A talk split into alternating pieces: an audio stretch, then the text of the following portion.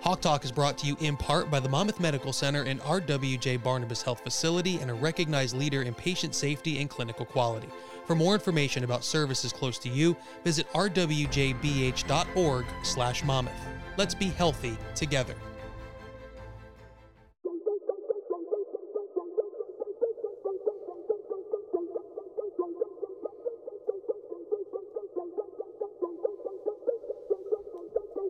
You're listening to Hawk Talk, the official podcast of Monmouth University Athletics. And here are your hosts, Greg Viscomi and Gary Kowal. Well, Gary, here we are. It's Thursday. We got a game tonight. But I really didn't, you know, I knew the fans, the fans didn't want us to go like two weeks without a podcast. No, so, no, of course uh, not. Much to your, um, your credit, because you are the one who's running the show at tonight's basketball game, I was like, hey, I want to have a guest on Thursday, so let's shoehorn somebody in here, and I got a great well, idea, listen, somebody. We're all good. We're rolling into the holidays, a couple of days until uh, until Christmas, great time of year. Coming off of a great podcast with our guy Dalton Eust last week. Yeah, he was really good. He was awesome. Um, Doing good numbers, too. Pe- yeah. The track kids, they're coming out in, in force for their guy. No, he was uh, he was great, interesting. Um, glad to, to get into some stuff with him. Excited for today's guest. Um little bit of a throwback. Yeah. Not a current athlete or, or coach. Super pumped. Um, so, you know, looking forward to that. Got women's hoops, I think, is wrapped up for uh, for the semester or for the uh, four holidays. Oh, for the holidays. Yeah. But um, they got a game on the thirtieth at home. They wrapped up their non-conference at B Y U yesterday with a competitive showing. Um, yeah, I got away from a little bit late, but I mean, that's it's a tough, B Y U. Tough spot. You're flying. I mean, they, they, were, they went out there for like eight hours. It was crazy. Um Men close it out tonight against Yale and non-conference. Uh, yep, close out the non-conference at least. Yep, and uh, hopefully roll into roll into the holidays with a win. Yeah, that would be all I want for Christmas is the Hawks to beat the Bulldogs. How about that? It's it's not part of the song, but I'll take it. So uh, the point we go over all the time about the podcast and kind of what our goals are for it, but on, on a week like this, and really in the summertime or during breaks where there's not a ton of athletes on campus, we also have to talk a little bit about uh, signing day later on, but we'll do that after our guest is, is finished. Um, one of the things we kind of talk on is love having our alums come back, especially ones that are out there absolutely crushing it. And I and I can say, because I know him and I know his wife, and I and I was here for both of their athletic careers, that our guest today uh, not only did an outstanding job when he was a student athlete here at Monmouth, but um, just to watch uh, the, the things he's done in the business world over the last ten plus years uh, is really, really, really uh, exciting. And I know he's going to be a good guest. He's a great dude. Haven't seen him in a while, but there's a lot of fun memories with with the guys that he went to school with here and played baseball. So today's guest, uh, Andrew Myers, uh, Andy Myers, as we will call him, uh, welcome to uh, Hawk Talk, and thanks for taking the time, man. No doubt. Thanks, guys. Greg, uh, awesome to be back on. Appreciate the uh, the call out here, and, and let's have some fun over the next half hour. Absolutely. So, uh, you are you are now in Nevada. Am I correct? In Las, you live in Las Vegas? Mistake one, Greg. Nevada. You you us East Coast boys. I learned I learned real early when I came out here. Uh, they they called me the Yankee when I first moved out to Nevada, and, and the and the first the first thing I got caught doing was, was calling it Las Vegas, Nevada. So oh, uh, ne- Nevada, yeah. Nevada, Nevada. Yep. So, I'd be a Nevada guy. I've always said Nevada. Yeah. Well, I met yeah. you know amongst amongst us East Coast boys, it's still Nevada to me. Yeah, Nevada. The Cowboys out here. Uh, so how? Let's take it back. When did you make the move out there? Because you are an East Coast dude. You're you know you're a. a Philly fan of of all great sports teams, you know. So, uh, how long have you been out in Nevada? I'm going to try to stay that the whole time. Yeah. So, uh, listen, I grew up. I grew up right outside of Philadelphia. Um, you know, really hardworking, entrepreneurial family. My father uh, was the hardest working dude I I've ever met. Um, you know, forty plus years uh, every day, getting up. You know, putting putting the boots on and going to work and showing me what, what hard work means in a, in a family. And, and, and that was instilled in me, not just through my bloodline, but, but seeing it firsthand. Um, but he also instilled on me on Sundays, we wear green, we bleed green. Uh, and when it's baseball season, we, we bleed red. So uh, I haven't lost that about me. Um, my wife, who, who you guys know and we'll talk about, uh, who is all, also an awesome Monmouth alum and athlete, um, we haven't missed an Eagles game together um, for, you know, forever. Um, so that, that's something I'm proud of. Uh, we've moved around the country over the last fifteen years together. Um, but, um, you know, still bleed green, and, and look at us this year, thirteen and one. Loving I'm excited. It. I've already, I've already pre-bought my tickets to the Super Bowl in Arizona. So, um, yeah, but yeah, don't we, jinx us. We, I like uh, that. Touch the money. I, I know. I know. Um, G- Gary being the so, staunch Giants Mets fan is hating all of this talk right I hate, now. I hate it. Yeah. and, and listen, all, all the, all the guys, you know, all of my teammates and, and all the guys that, um, We're we're friends with, with the baseball players back back in my heyday. We all are still on a, a group chat together, um, and it's really all geared towards, you know, N F L because of the craziness of fantasy football. We all get in different fantasy leagues together and do daily fantasy. But you know, I'm I'm the single Eagles diehard. Everyone else is a Mets or Jets and Mets and Yankees. So I'm the I'm still the sole Phillies Eagles guy, and that'll never change. But yeah, to answer your question, Greg, um, you know. My wife and I, Megan, um, right after school, I went up to New York City and, and, and grinded grinded my teeth, becoming an entrepreneur uh, post post uh, two thousand eight recession, and then was there for about nine years, um, and then got married, had my first kid there, moved down to South Florida. Actually, we moved to Fort Lauderdale, where I was uh, raising some capital for another venture that I started, and spent about eighteen months there. Actually had our second son in, in South Florida. Uh, and then about three and a half years ago, almost four years now, we, we moved out to, to Las Vegas. Again, my, my business journey took us out here and, um, yeah, moved out here. And the, the funny story is, is my wife, Meg, had never stepped foot, uh, in, in Vegas or saw the house. And I, frankly, she, she was pregnant again. And, uh, I, pulled the trigger and said, you know, we're getting a house and, you know, hey, we're moving in a month. Let's pack everything up. And, you know, I think you'll like it. We're going to make some friends and it'll be another kind of crazy chapter of our, of our journey together. And she's embraced it. So it's been, it's been interesting to say the least, right? I mean, everything we know growing up on the East Coast about Sin City, um, it is what it is. Uh, I kind of make the, the reference to, to my East Coast friends that, or even my family members. It's kind of like living in, in New York City. You don't go to Times Square, you know, unless like your parents come into town, you take them to a Broadway show. But if you live in Manhattan, you stay away from that kind of ten block radius because it's mayhem of tourism.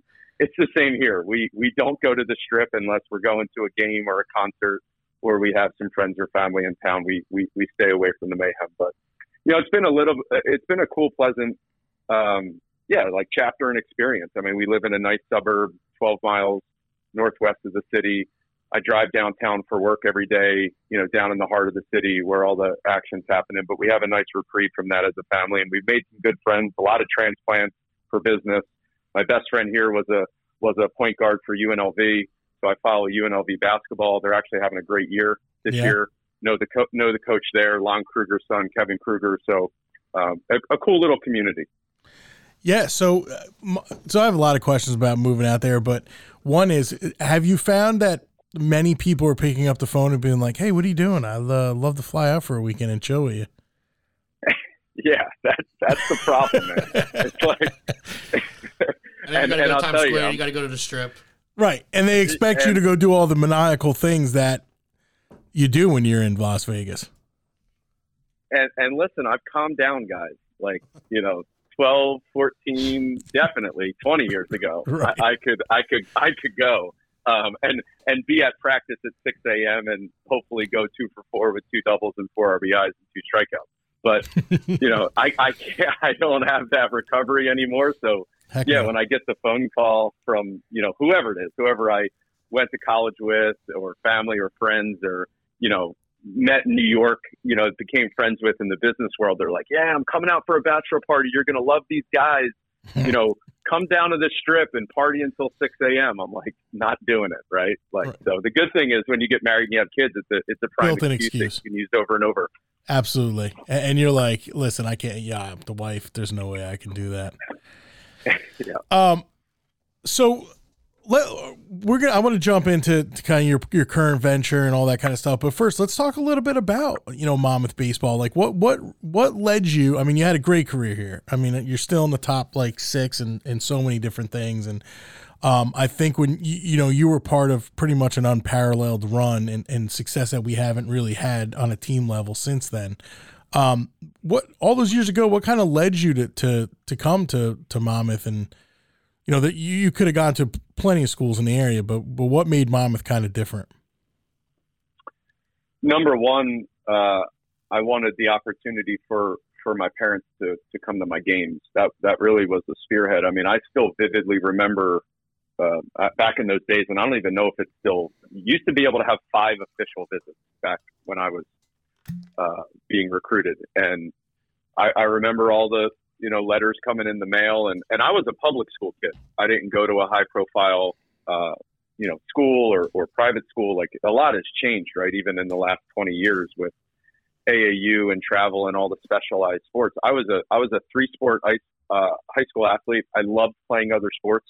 Um, I had, you know, eleven varsity letters in high school for, for playing different sports, and, and baseball definitely was my best, but I also enjoyed um, the other, the other aspects of other sports and getting to know other team sports. But for me, it was, um, number one, being, being close to the family so that my parents who, who were, you know, the unbelievable support system to get, to get me there could go. And then number two was I really wanted to play right away. And, um, I remember, uh, back then it was Dan Coya, uh, Leo Barbara Leonardo and, and, and Coach Ehehalt.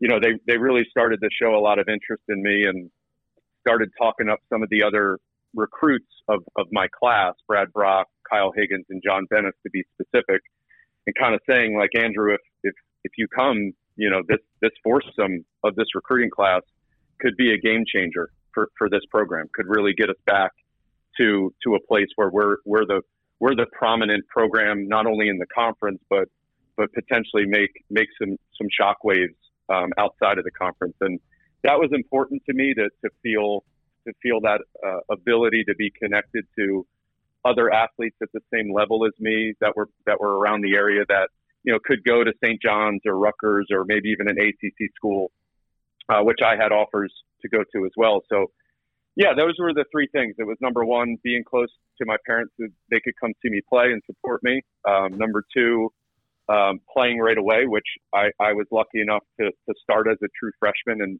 and start every game during my career, which not a lot of athletes can say.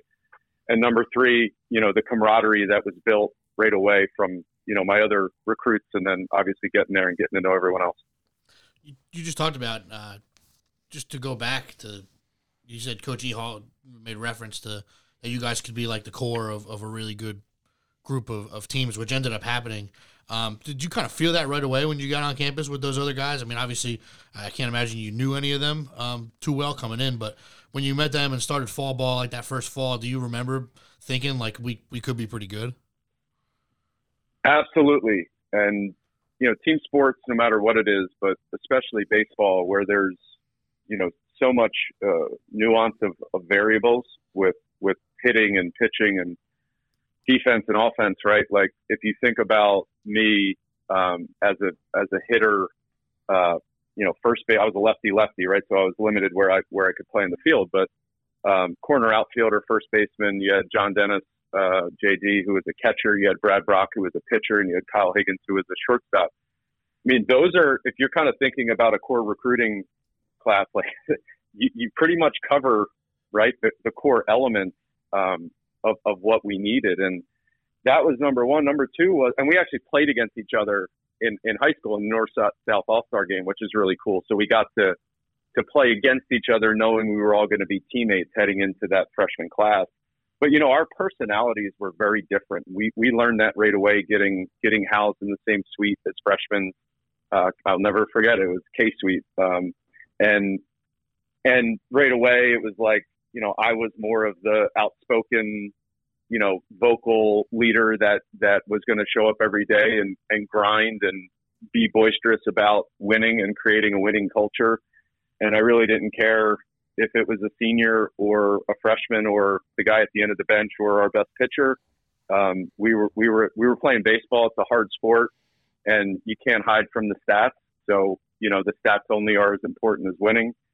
And I think those guys allowed me to be me right away, and I allowed them to be them.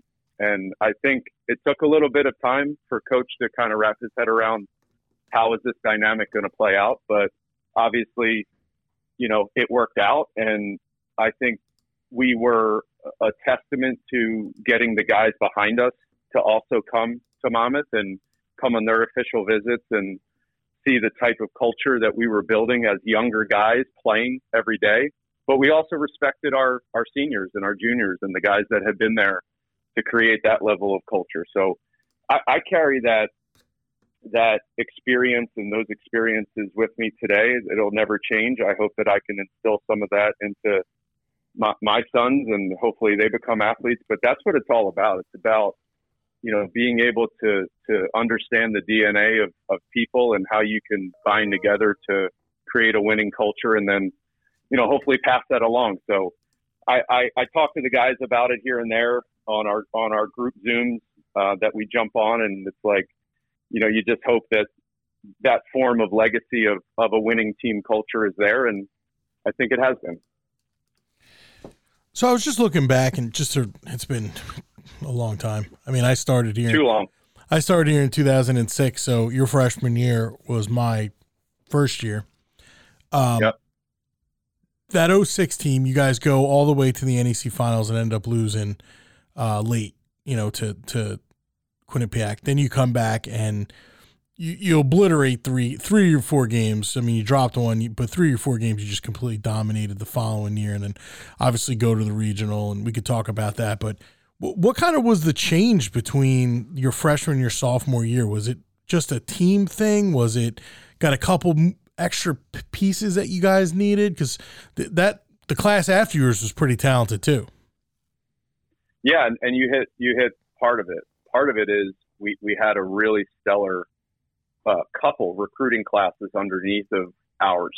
Um, and, and those guys that came in, um, you know, led by Collazo and Niederhaus and, um, you know, guys after them, the Terrys, the Ryan Books, uh, Brett Brock, uh, Brad's brother. And, and, you know, I hate to miss out some of the guys, but they know who they are. Um, you know, but, but listen, failing, I use the term in my business today with, with partners, and failing forward is real. Um, you, you gotta, you gotta learn and face admittance of what went wrong. And in team sports, I, I, I'm, I'm very believing that it's the same thing. You know, I, I was lucky enough to be in the lineup every day, but you know, I, I needed to step up after I was a true freshman. And, and, you know, again, having a coach like Coach Ehehalt that allowed me to be me and, and kept me in the guardrails when, when I needed to was really important. But when you talk about the other, the other supporting cast of amazing players that we had that were maturing, um, I was able to, to push them as well, and they were able to push me. But if we didn't have that oh six season, uh, I hate to say it probably this way, but we may have not had the oh seven season, and that may have not created what, you know, Collazo's group and, and those guys had after me and, and Higgs and, and Brad and J D departed. And, and that's real, right? You have to, you have to experience it and talk about it to kind of think about it that way. But um, that locker room mentality changed. Our camaraderie as a team changed after the oh six season. Um, I still have a bad taste in my mouth about oh six, and I know the, the seniors on that team do as well, but you know, it is what it is. And we took advantage of, of, of building a better culture and, and, and putting it on the lines and, and making sure, you know, when the, when the ninth inning was over, the seventh inning was over, we were up by at least one run. Greg touched on, uh, on the regional you guys went to in oh seven. Um, probably a, a great memory, I would imagine, for you and, and your guys. Uh, what do you remember most about those, those couple days and, and that experience to, you know, you come off a championship, and obviously everybody knows that's, you know, it's awesome, right? You, you're celebrating with your guys and, and you winning winning a championship. But the regional is kind of a unique experience. It's the only thing in college athletics I can think of. You go for a couple days, you play multiple games.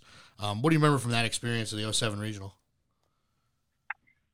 Most of it, most of it off the field, guys, or or, or not while the pitches were being thrown. Um, you know, again, I, I was also lucky enough to play in some prominent summer leagues um, where I was able to travel and get paired up with, with uh, teammates that were playing at much larger schools, schools that went to regionals every year and were in the top twenty-five in the country, had, you know, ten thousand people show up to every game like we had at Arizona State in that two thousand seven regional.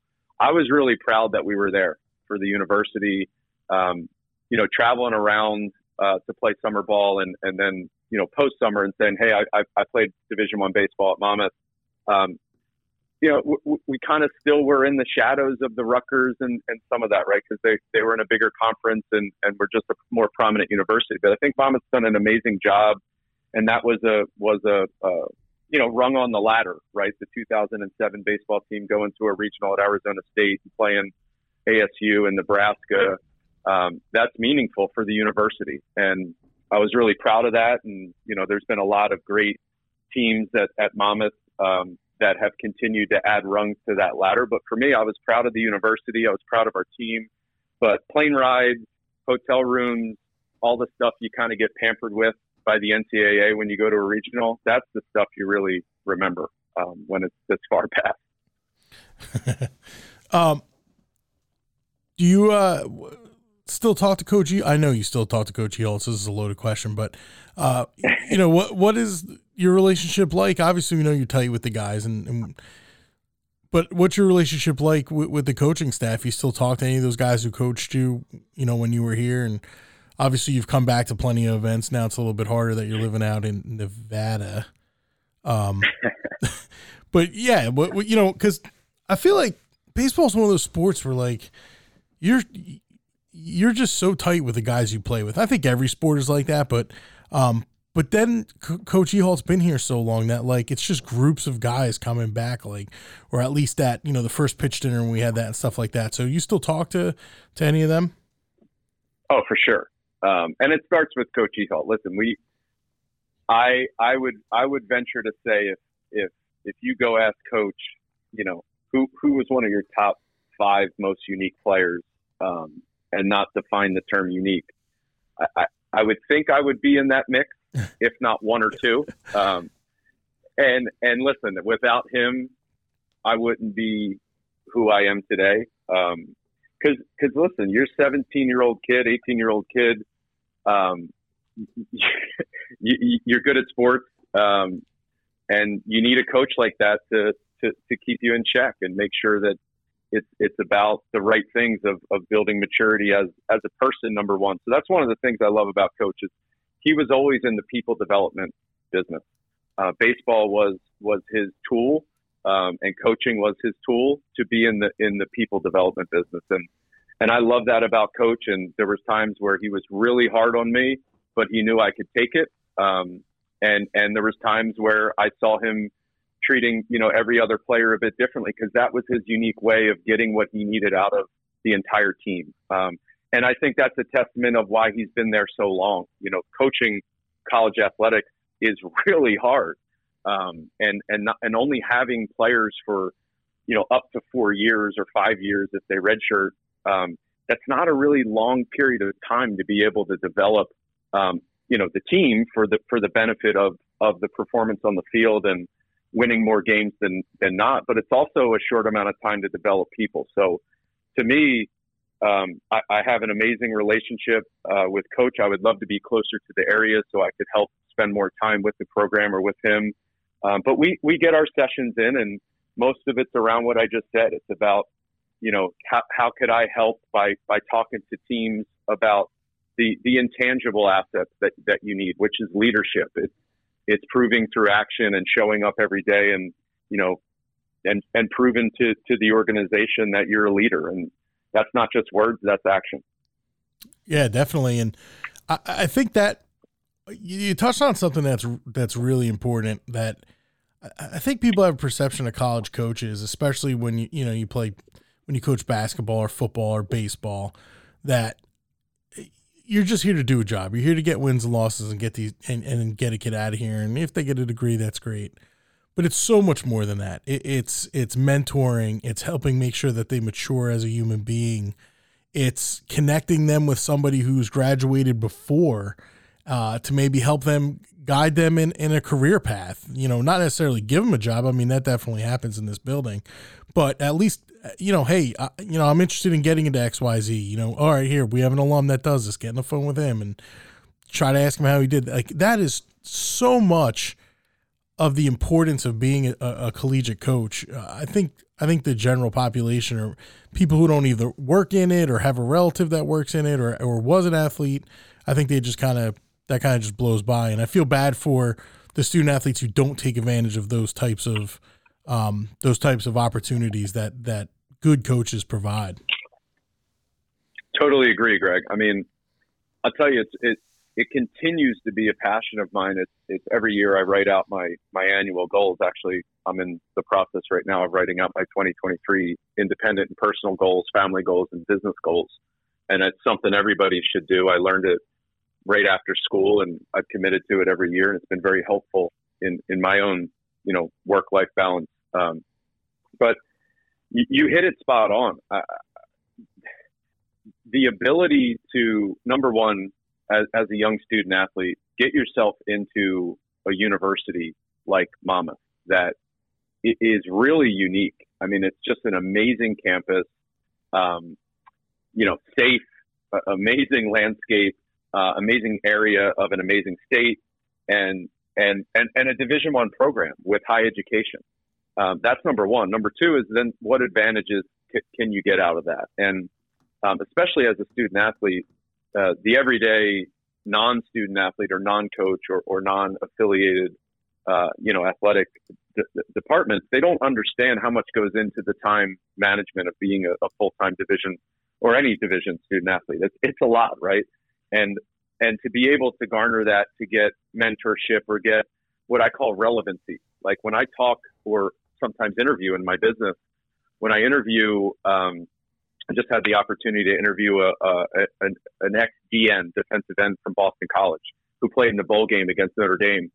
And I was interviewing him. He's twenty-five, and he was uh, interviewing for a sales job for my company. And yeah, I spent I spent half the interview talking about college sports.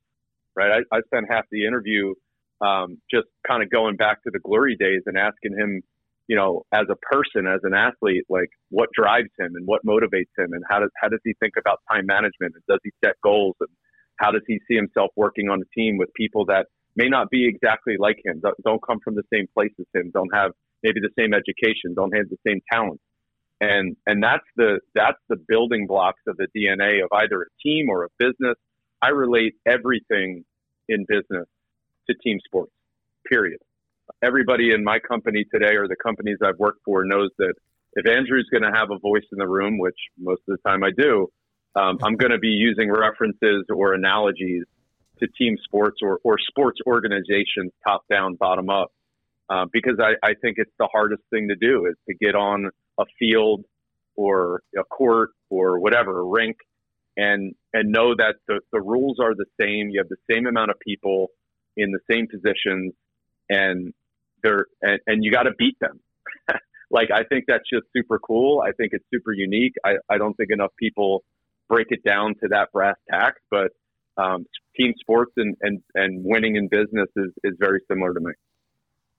It's good perspective. I like that. Uh, I, we use the sports analogies too, but I think in a totally different way here. All day long. um, you still able to keep up with with Monmouth baseball? I know you're you're obviously really busy, but um, with with streaming video and, and social media and all that, are you still able to to kind of keep tabs on what's going on in the program? For sure, every year, every year we track them. And again, like I stated earlier, you know, the guys, there's there's probably about fifteen of us that are on a thread. Um, it probably ranges from, you know, me and, and, and the guys I mentioned earlier being the oldest guys, and then kind of down through maybe three years younger than us. We're, we're all on a thread, and we, we follow Monmouth sports. We follow all Monmouth sports, honestly. But when baseball season rolls around, we're we're sending the links around to each other. I'm streaming it from wherever I am traveling or, or on the West Coast. And that's the way it should be, right? I mean, you know, you go somewhere and spend four or five years of your life, you know, some of the most important years of your life, building those relationships, good, bad, and indifferent experiences. Um, and now we're what, uh, fourteen, fifteen years post. Um, we, we, we reflect back and we're like, holy shit, I can't, can't believe it's been that long. We're getting old. Uh, we can't stop time, but we can always remember experiences. Uh, and not only, we can't really get into that, but not only tremendous success on the diamond, but there was some tr- tremendous success off the field. Uh, you know, we, there may not be a bigger group of Cowboys than that oh six, oh seven, oh eight group of, trying of to get people in guys. Trouble. I'm not trying to get anybody in trouble. We won a lot of baseball games. Uh, there seemed to be a lot of closed-door meetings with, with Jeff Stapleton, who was a sport admin at the time, uh, and, and a lot of laughing going on in, in our back office when Chuck Restano and, and Ty McGahee would come back and be like, oh, man, these guys are killing us last weekend after the game, blah, blah, blah, blah, blah. Um, so we don't need to get into any specifics, but uh, it was it's a great group. It's a great group of guys. Uh, that, that thread is probably hilarious. Um, obviously, Chris Carlazzo is a close friend of, of both of ours, and um, he just left to go down to Delaware and do whatever yep. whatever you do down in Delaware. I'm not sure. That's um, right. We saw him when we played there in football. We went out and had a couple drinks the night before the game, so it was great to see see Zoe down there in all of his Jets glory. uh, yeah, listen, Greg, I, I, I think I think we need to define what what the term Monmouth Cowboys was. I mean it. It, it, it's not, it's not, you know, what I know now out in Nevada, which is putting on your cowboy hat Mm-mm. or flicking on Yellowstone. It's not that. Mm-mm. It's, it's a, it's a group of guys that uh, earned it on the field, right? Didn't, didn't miss practice at six a.m. because they had too much uh, Kool-Aid to drink the night before, or didn't decide to show up to class to an eight thirty elective because they thought they were too cool. It was really about showing up as a student athlete and then earning the right to have fun uh, the way you felt like you needed to or wanted to. Absolutely. And that was the definition, I think, that um, I was lucky enough to be probably in the founding group of, of that. And, it, and listen, it was across it was across teams. I mean, the, sure. you know, we were tight with the other other programs, which you don't get at a, at a lot of schools. Like there's sometimes jealousy of who's dating who or who's, you know, team is better than what, like I put a lot of that stuff to bed at Monmouth. I, I would, I would call up the guys and gals from other teams and say, listen, we're, we're all one. We're, we're all here. Right. Like let's have fun together and let's get to know each other better. And, um, you know, that's, that's the definition of, of, of the group of the Cowboys is we just kind of took the bull by the horns and said, we only have a limited amount of time here. Um, let's do all the things that we're here to do first. And then if there's a little bit of extra time, let's have some extracurricular activity. Yeah, and you guys made the time for the extracurriculars, of, of course. Uh, we're when it gets closer to baseball, we're going to have Coach Ehehalt on, and I'm going to ask him to, what his definition of Cowboys is.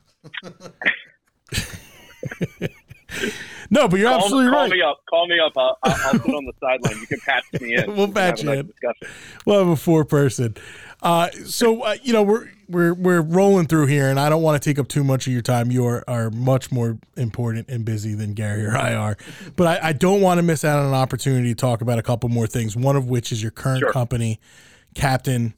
Um, t- to kind of take us through that, because I knew you were involved with some public transportation stuff in New York City. Um, and then I, I saw that you, you had made a move, like you said, down to South Florida, and, and now recently, well, not recently, you're out in, in I'm just going to say Las Vegas. I can't do the Nevada thing. And then most recently you've expanded into, into L A, which is amazing. So kind of take us from New York City and then kind of go through it all and, and give us a good overview of what, what the, how you started it and what the company does. Yeah. Awesome. I appreciate that too. Um, so, so my career for the last fifteen years has been as an entrepreneur. Um, I didn't go into any kind of corporate business straight out of school. I had some opportunities, but you know, I, I really wasn't set up for that. Obviously we've talked about my, my playing career and, and, and how I was as a, as a student athlete, but that really derived right into, if I wasn't going to try to go play professional baseball, um, the next best move for me was to build my business career. And that was through entrepreneurship. So, Um, I was lucky enough to, to get involved and have some great mentors and some great early bosses that supported me in those early early days in New York City and, and coached me as, as a businessman versus a, a ball player. And, um, you know, the transportation industry, I, I was lucky. I still am lucky because it's gone through more disruption and evolution um, over the last 10, twenty years than it did the prior fifty. And, um, you know, that's like speaking all things for hire transportation, taxi cab business, uh, black car business, then Uber and Lyft. Um, and I really just kind of rode the wave. I, I was lucky to get into to a few different companies that were uh, in software payments, in telematics, safety technology.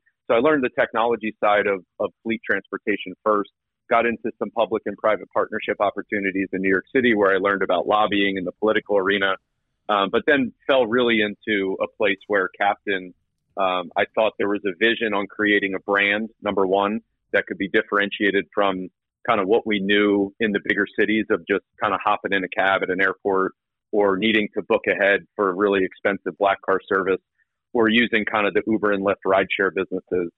So I, I, I used all of those parameters to my advantage to, to really build a new category of transportation, which really is um, also taking the tailwinds of electrification. And we see a lot that was started from Tesla, but most of the automotive manufacturers, if not all, Um, have already put out their public initiatives to go all electric by some form in the next ten or twenty years. So uh, again, lucky that the tailwinds of, of the other verticals have come into play for Kaptyn. But Kaptyn is a is a fully managed transportation company, uh, meaning that we own the vehicles, which are primarily black electric Teslas and the new uh, Ford Mustang electric vehicle.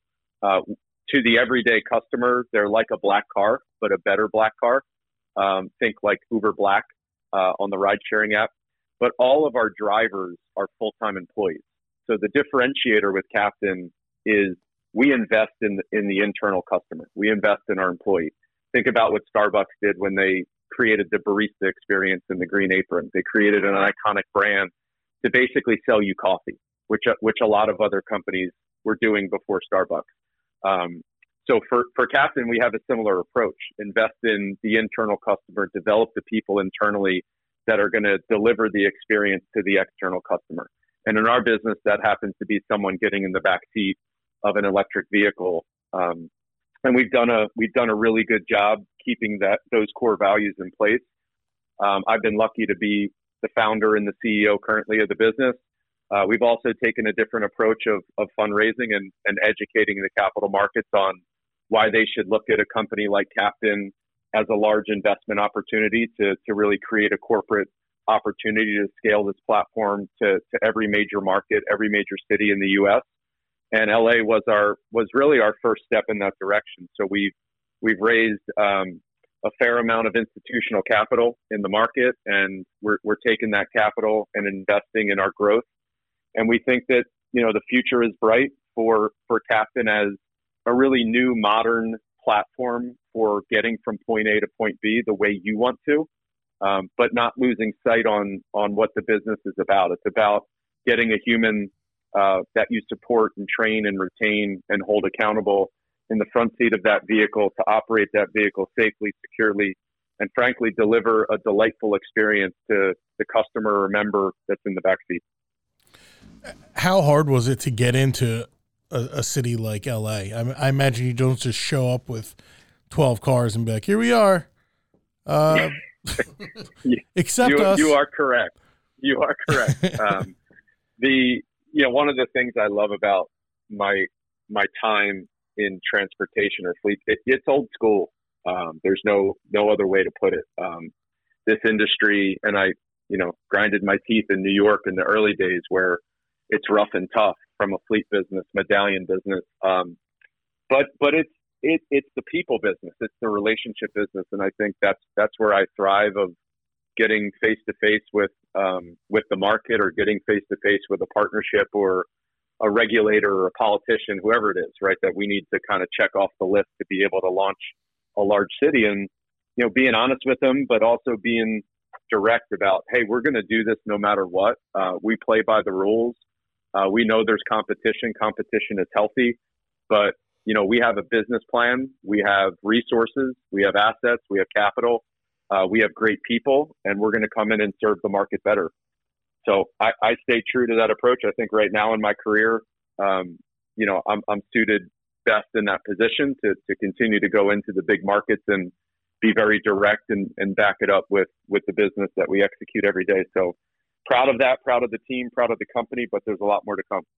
It's it's amazing, man. And I, I like to just kind of, I watch it from afar. Um, it's one beauty of social media is that I don't have to have these conversations with everybody to watch their successes. And I've definitely kept an eye on yours and an eye on, on Kaptyn's, and that, and it's been pretty cool just to watch, uh, watch the, the business growth and kind of how you're taking it. So, um, appreciate that. M- much kudos to that. Uh, I, one thing I don't want, I don't want to get away from us is, uh, we talked a little bit of it when we were just BSing before we, we actually hit the record button, but nobody in the business in the, in the year of twenty twenty-two, about to be twenty-three in six days or whatever, does a better job of, of not publicizing childbirth the way you and Meg do. I mean, you have three healthy, beautiful boys. Uh, the, we were just talking with Jared Weiss, uh, you know, a couple months ago, whatever it was, and randomly turned on Instagram and it was like, hey, we're excited to, to announce, you know, our third son was born. And, and everybody was like, whoa, did, did you know that, you know, they were having another child? No, I had no idea. And, and it's, it's just so refreshing based on all of the nonsense you see with the gender reveal and everything. And, and I, listen, you're a guy, there's not too many guys that are into doing that crap, but really for, for Meg, for her not to be like, hey, I want to do all this. I, I'm impressed. I, I got to tell you. Yeah, listen, we we we got to give a shout out to my wife, who's awesome. Um, she was she was an amazing student athlete at Monmouth. Um, great lacrosse player, uh, intern in my great office. Great lacrosse player. Yep. Sometimes um, a pain in so, my ass. That's right. Always a pain in my ass. Still, um, so I, I took I took the baton from you. Um, but no, all joking aside, listen, Meg Meg is the rock of the family. Um, I, I think it's it's funny when we get in these forums, right? Like, you know, both of us, mm-hmm. and and people that are still at Monmouth that knew us when we were there know both of us. I mean, we were a very unique match, um, you know, coming out of, of school, and, and look at us now, right? We've we've been married for you know almost eight years. We've moved around the country. Uh, we've had three boys under the age of six in three different cities. Um, we we've been on a really cool journey, right, yeah. together, and that's. That's that's what it's about. But I will say, you know, we I'll give you the quick story. So we were having our first.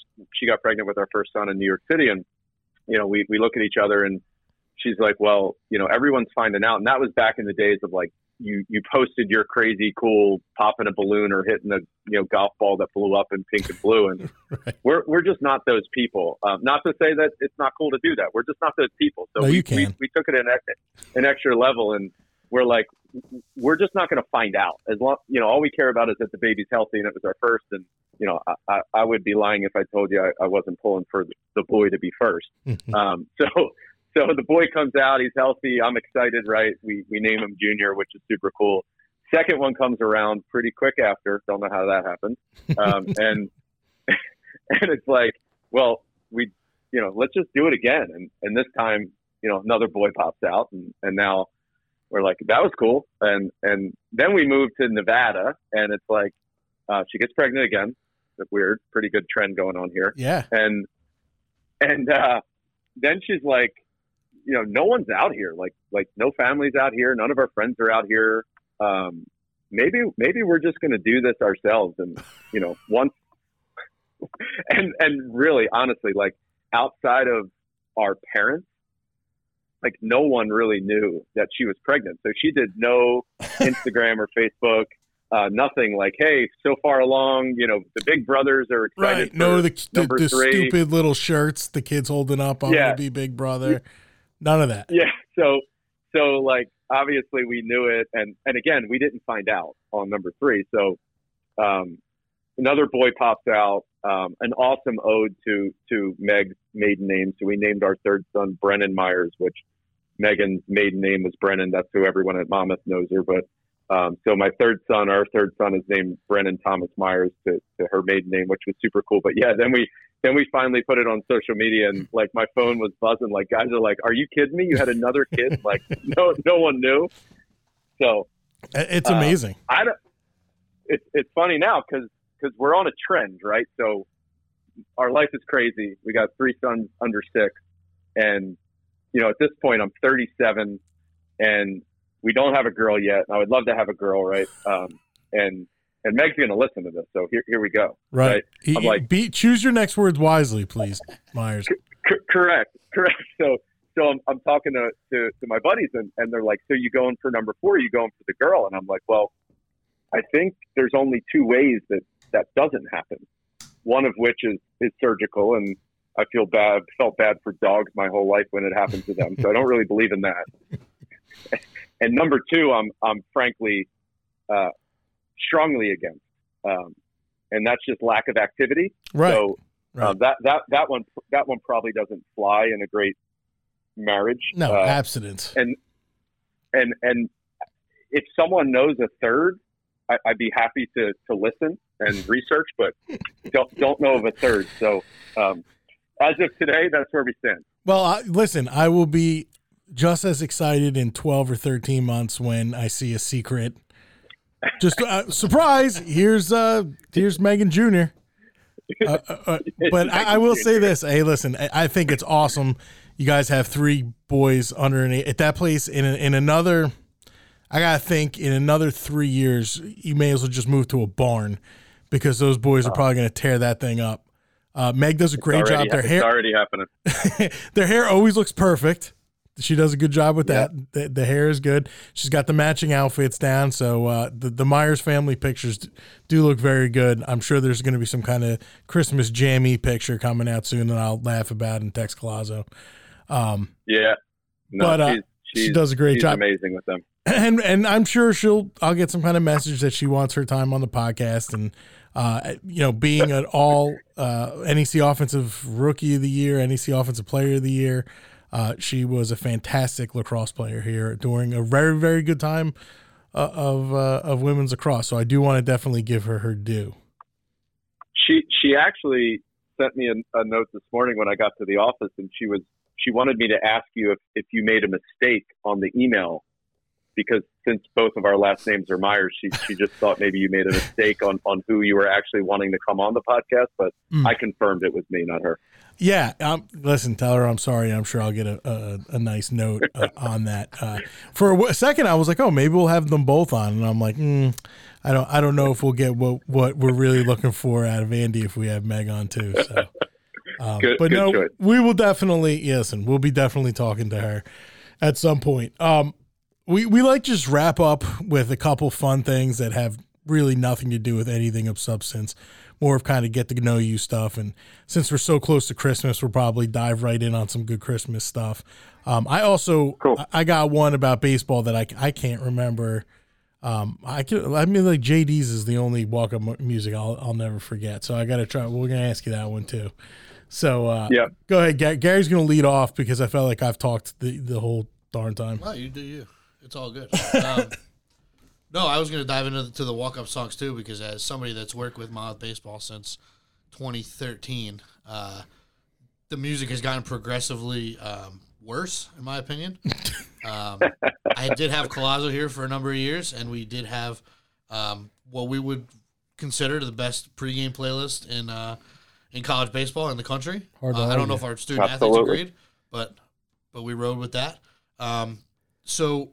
What did you walk up to, and would you change that uh, if you were to play today? Great question, and and I need to give it. I need to give kudos to, to Zoe. Zoe. Zoe is a man of the music, um, so a lot of trust in in, in Zoe's creating a, a, a playlist for, for any any function.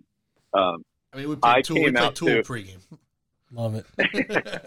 just no, just no Nickelback. Um, so. So I came, I'm throwing it back because this band was not really known then and, and isn't still known. They didn't have a great illustrious career as, as musicians, but I, I came out to P O D Boom. Oh. Um, if I, if I could do it over again, which I absolutely would, I would come out to Motley Crue Wildside. Wow. That's a good one. So you went four years with, with one song, huh? I had a few other songs, but when I got into my junior, senior year, that was a staple for me. That was it. Gary, do guys change their stuff from yeah, year every to year? Every year they change. Every year they change. See, I figure baseball guys are so superstitious that it's like, if I'm cranking Very one year. Very few guys have, have stuck with it all four years. Um, yeah, and, and and you and Greg, you mentioned uh, J D. J D. J D. He came out the Return of the Mac. Yeah, I mean, that's what I'm saying. He's the only one I ever I, I can remember. Just an amazing walkout song. Yeah, it's great. Excellent. And, and I would love, like, he'd walk out, we'd be up like six one, some crap midweek game, and he'd come out and they'd call like time and bring the picture, and the whole song would play through. That was like the golden. That was like the best. Like, you got all of Return of the Mac, and Eddie'd be dancing somewhere prob- in the press box. The problem though is is is he he he'd bunt. Coach would make him bunt. You can't come out to the Return of the Mac and be the nine hitter and get the bunt signal. Throw down a bunt. Two outs. Listen, that's deem ball. We're getting dudes on base. Yeah, you need your three or four hitter coming out the Return of the Mac. We're we're getting dudes on base. That's what that's his job. Sorry, sorry, sorry, J D. So, uh, Christmas, you guys coming back east for Christmas? So we just you having a desert we are, Christmas. We, we are not. We're we're we're staying. We're we're having a desert Christmas, which, by the way, is is is funky cold. We're we're like you know twenty-eight, thirty degrees at, at nighttime and in the morning. So it, it's not. Yeah, that's cold. It's not desert. Yeah, but uh, we we we actually just came back from the East Coast. We flew back a few weeks ago with with all three maniacs on the plane, five and a half hour plane ride each way. Uh, my brother-in-law, Meg's brother, got married in Philly, so we, we had a good time and saw both sides of the family. Nice. Got to, got to see all the boys. I'm sure the grandparents are, were uh, juiced about that. Yeah. Uh, what is, uh, w- do we play a lot of Christmas music around the Kaptyn headquarters, or maybe when we're taking one of the Teslas out? Absolutely. So so the cool thing about one of our Tesla products is, is it has a, a, a Christmas function on it. So uh, meaning like you can park the car and it can basically uh, – start playing this dancing Christmas light show. So we do it for some of our, our V I P accounts. We show up to their house to pick them up and we play the Christmas thing. But uh, Christmas music is a staple at Kaptyn. It's a staple in the Myers household. Very nice. Uh, Bruce Bruce Springsteen, obviously, Santa Claus is coming to town. And then a throwback, my father's favorite, Brenda Lee, Rocking Around the Christmas Tree. Those are my two favorites. Those, those are two really good ones. Th- those are really, really solid ones. Well, listen, we've spent almost an hour talking. Your time, like I said, is a lot more valuable than our time. I don't even know what time it is by you. It's probably about noon. Um, yep. But we got to get ready for a hoops game. I, I can't thank you enough, you know, on the short notice of me just kind of sending you an Instagram message being like, hey, man, we'd love to have you on, and, and you jumping at it because I know how busy you are. Uh, I wish you all the success, not only with just your business, but in the marriage and, and um, and and just being a man and moving your whole family out and taking care of them and an entrepreneur. And I feel like we could talk for another hour, two hours about this kind of stuff, but uh, I, you know, we like to keep it to about an hour. So I, I can't thank you enough for jumping on and, and just spending some time with us. Absolutely, guys. And, and, and likewise, I appreciate you guys going back in the well and, and finding an old man like me as an alum. So, um, you know, love what you guys have, have continued to do at the university. This this podcast uh, is awesome, um, and and all the best to, to, to the university and specifically to all the student athletes. To, you know, if they're listening, keep grinding the grind, embrace the grind. Uh, trust me, over time, when you get to my age or get older, like some alums older than me, you'll appreciate it. Remember the experiences um, and have fun doing it. Andy Myers, Gary, we will be back right after this.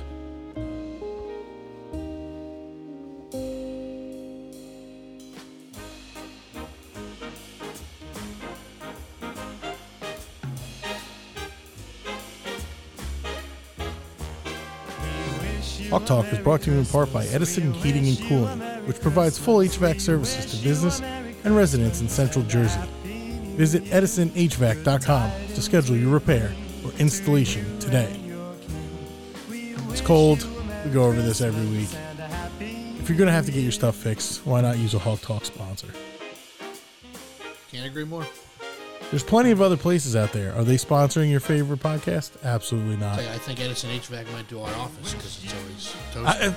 I, I don't know what happened. I well, Toasty, you would want them. You would pay them to come and smash a hole in the heater. Well, I had to open the window the other day. It's, other people in the office did not appreciate that. Yeah, you should be. I, I walked in.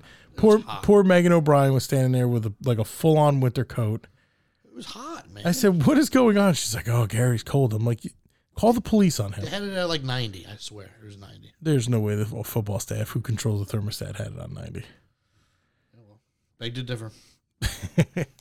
uh, Andy Myers was outstanding, and and, and he was really kind of. We didn't get into how good he was. I was here when he was here, and that was those teams he played on. The you know the, the oh six, oh seven, oh eight teams were really good at baseball. That whole run of years was our probably our best run ever in in, uh, in baseball. I meant to mention, I forgot to to drop it in there. He mentioned Leo. Um, he knows the game. Leo knows the game, and he. Uh, Is fortunate enough when streaming the games to, to be able to listen to Leo. Yeah. So I meant to drop in a question about that. I forgot. But. Legend. Well, that's, that's we do this all the time. We hang up with people and we're like, man, I had like ten other things to talk, but, but then Leo adds another fifteen minutes. Right. We might have to get Leo on uh, in the spring, maybe. Just have him come down and talk about the good old days. We could easily better do be it. Tough enough. Well, listen, he told me when we moved to Beachwood that I don't know if I'm tough enough to move across the river. He might still be right. I'm not really sure. Uh, just had a huge, huge weekend, huge week yesterday. I guess huge day is, is really football signing day. Um, and it's weird because it's earlier. These these couple, this year was later, but still earlier than it used to be. It used to be the first, you know, the first February signing. First Wednesday in February was a big signing day. Uh, we had it yesterday. Uh, looks like a really good class again. Um, I would say these last two classes – I mean, just some big bodies up front, you know, obviously trying to bolster some defense. Um, really did a nice job on the D-line. Yeah, one hundred percent. I want to start off by shouting out our guys um, internally, uh, Mark Mormon and yourself and Brady Weaver. Some of the content went out yesterday was really good. Was awesome. Um, I, I'm not going to take any credit, but I, I did. So you cut up them clips. I did. I was going to say, for the sake of the segment, uh, went through and cut up a lot of the highlights of these guys and, Uh, listen, I've, I've done this for years. I've done signing day for years. I've been around signing day. We've done signing day specials on E S P N when I was running that, and I watched a ton of video, and I've seen these kids in high school. And, and high school tape is high school tape, right? You, you never really know. Right. But all relative to who they're playing. But I'm watching some of this, and I'm like, oh, I got some impressive, impressive stuff um, on those highlight tapes, and I'm excited for, uh, you know, the defensive side of the ball looks strong. Some defensive backs that can really play. Um, I know Coach Callahan's excited. Position coaches are excited. Um, all in all, seems like a good class. Something we don't really talk about in the Monmouth football land is, is the transfer portal, but out of some necessity and, and the need to get some guys immediately, um, they did hit the portal this year, and I think really could pay off in a positive way. Yeah, I think you, you have to now. Right. Right. Obviously, it's no secret we lost some guys in the portal. Really, you know, primarily Tony Musket signed with uh, an A C C school, uh, so you had to go. And sorry, that was my phone. You had to go out and get some guys, um, and I think they did a really nice job. And they're not done yet. There's going to be a couple others, but they, you know, the portal is, is really good for I think for, at our level for a couple things. One, to find some immediate needs to help bolster. And then two, maybe find, you know, I asked, he doesn't work here anymore, but I asked one of our former um, staff members, like after a kid picks like an F B S school, or it's usually all we lose a kid to, but after a kid picks an F B S school, like why, why do you still follow them? Like, why do I see you liking all their stuff? Like if it was me and I spent all this time and the kid just last second decided to go somewhere else, like I'd just be like, unfollow, whatever. He goes, because you know what? When they get there and they realize that the grass isn't always greener, they're going to think about their recruiting process and, and who was good to them and who was honest to them and who stuck by them. And he's like, and then they'll end up back here. So I think that's that's part two of the portal, right? Like, can you get back here? Can you get somebody to get back here? Uh, after they go for a year or two and, and just doesn't work out for any number of a thousand reasons. Um, and I think, you know, you'll you'll see some of that going forward. It's it's hard to pivot, and this whole thing is turned upside down, and there's a lot of good to it. I think there's a lot of bad to it. Um, and it's going to even itself out at some point, and it'll be yeah, different definitely. as you move forward. But but some need, and I think some good needs were filled by our staff in, in the portal. Um, quarterback position, namely, right? That's the most important position on the field. Yeah, brought in you know brought in some, not just a portal, but you also brought, brought in, in a freshman and a portal quarterback, and Hios, right? And to add to to the guys we already have here, so uh, that'll be a lot of fun. Brought in another speedy back, you know. Like those. Rodney Nelson. Um, Jaden Sherman, by the way, is blowing up. I mean, it's every day. There's no, he's got no, I can't keep up with all of the releases. It's unbelievable. It's, it's, it's awesome, but it's like every day. Um, and then the one, the one guy, uh, I know, you know, you don't like to single guys out from a recruiting class. Yeah. But, but we have to shout out the Whites. Very excited. Oh, I'm so excited for it. To us. Have Nick White on board. Nick White. Um, we were, we were into that decision. I know you were into that decision with Reg. Um, just an awesome family. Reg, one of my favorite kids of all time. Yeah. Uh, part of a of a really good run uh, towards the end of his career, Monmouth football, and uh, and now we get his younger brother for one year, to hopefully come in and uh, and sack the quarterback. Yeah, and and really excited for Nick coming from a D two. Uh, just was a multiple time all conference guy at that level, and just tearing people up, and just quality family. And it's really awesome that um, he chose to come to Monmouth. He had, you know, he had a couple other pretty big offers, uh, chose to come to Monmouth, and it's all about relationships. And I think he's going to do an awesome job when he gets here. And uh, the one thing that stood out to me, and out of the twenty-one people signed, I think there were seven or eight mid-year enrollees, and that's huge. And not all transfers. I mean, yeah, there were like four transfers, and they're all going to be mid-year guys. But um, but some f- true freshmen like Enzo Arjona, or excuse me, I don't want to say his name wrong. Enzo Arjona did, Arjona did. There you go. The last one was right. Yeah, um, like he did come in as you know mid year, just get that much more um, that much more activity under your belt to really kind of learn the learn the way learn how to be a college football player, not just learning you know. lining up and learning the plays and, and learning all that stuff. It's it's about getting in a routine and balancing uh, academics and I was athletics. Say, right. People don't really think about, I mean, it's different for portal kids, but you come in and you have a chance to start your semester as a football player, which is a true mid-year split. Uh, and you can go to school, and you still have spring practice and weightlifting and all that, but you can go to school, get acclimated with college life without being thrown into a, a season. Right. Uh, so that's the... the advantage I've always seen for the mid-year guys. Yeah, absolutely. So uh, get on Monmouth Hawks dot com and check out the uh, check out all of the the signees and their bios, and watch some of their tapes and some extended tape, uh, and uh, get excited. And we're going to have more, obviously, in the spring of uh, coverage of those guys. Uh, and then uh, as we enter our second our second year of the C A A, uh, the schedule will be out in early January. Uh, you know, first half of January. Uh, C A A just kind of finalized it. There's some some fun games on there, and uh, some different opponents. So I think people will be excited about that too. I'm excited about it. I am. I'm excited about it. I'm excited about tonight's game against Yale. Yep. I hope I can get this thing edited and out by the time. But I'm also excited about Christmas. Excited about Christmas. Can't wait. You are traveling once again. Traveling. You are the traveler. Uh huh. I'll be going to the city post game tonight. Get the early morning flight down to Nashville. Meet up with some family. Nashville, excited Tennessee. Nashville, Tennessee. Now, so, like, did you guys get, like, an Airbnb? Yeah, we got a big old house. Big crew. Neutral location. Equidistant to Michigan and New Jersey, where the family's primarily located. We'll have four or five days of just hanging out, doing Christmas, doing Christmas things. Watching football, mm. which is a Christmas thing to me. Yeah, lots um, of football. I can incorporate watching football into pretty much any holiday. Sure. Maybe not the fourth of July. That's probably the only one. Yeah, it's done by then. Well, U S F L. Yeah. Oh, I also want to shout out our guy Lonnie Moore signing with the, yeah. the Alouettes. Yes. Um, awesome news. I don't want him. That, that kind of got just bad timing, and I told him that yesterday. I said, Toronto couldn't wait today. They had to do it yeah, on, right signing on signing day. day yeah. I felt really bad about that, but...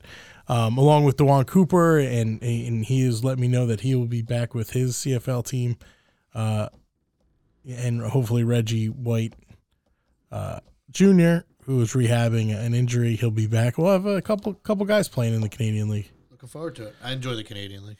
It's fun. It's different. It's, it's fun. Different. The thing I said, and I said it on Twitter, was like, who's covering Lonnie Moore with a ten-yard head start? You can't. You won't be able to. It's going to be awesome to watch. There's nobody in that entire country that's doing that. They can't guard Reg up there. There's no way. They can't guard Reg. They're not going to be able to guard Lonnie. We will take over Canada. We will take over Canada. I love that. Well, um, it's been real. twenty twenty-three. This is episode thirty-nine, so... We did thirty-nine episodes. You know, obviously it was Eddie and I first, and then um, now Gary and I, and, and I aim to, uh, I think I think I would like forty episodes a year. It's those other twelve weeks is tough. The summertime's a little tough. You know, you know everybody needs a break. Um, but forty episodes, maybe forty-five. Usually, yeah, maybe forty-five. Uh, other than that, thank you for listening to Hawk Talk. Subscribe. Keep your eyes peeled. We got some great ticket updates coming out for the uh, men's and women's basketball team. And uh, we will talk in twenty twenty-three.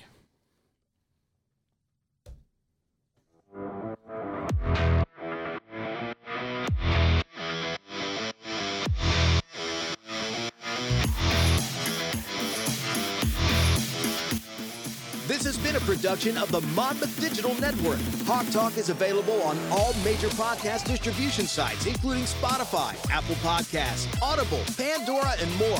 All rights reserved.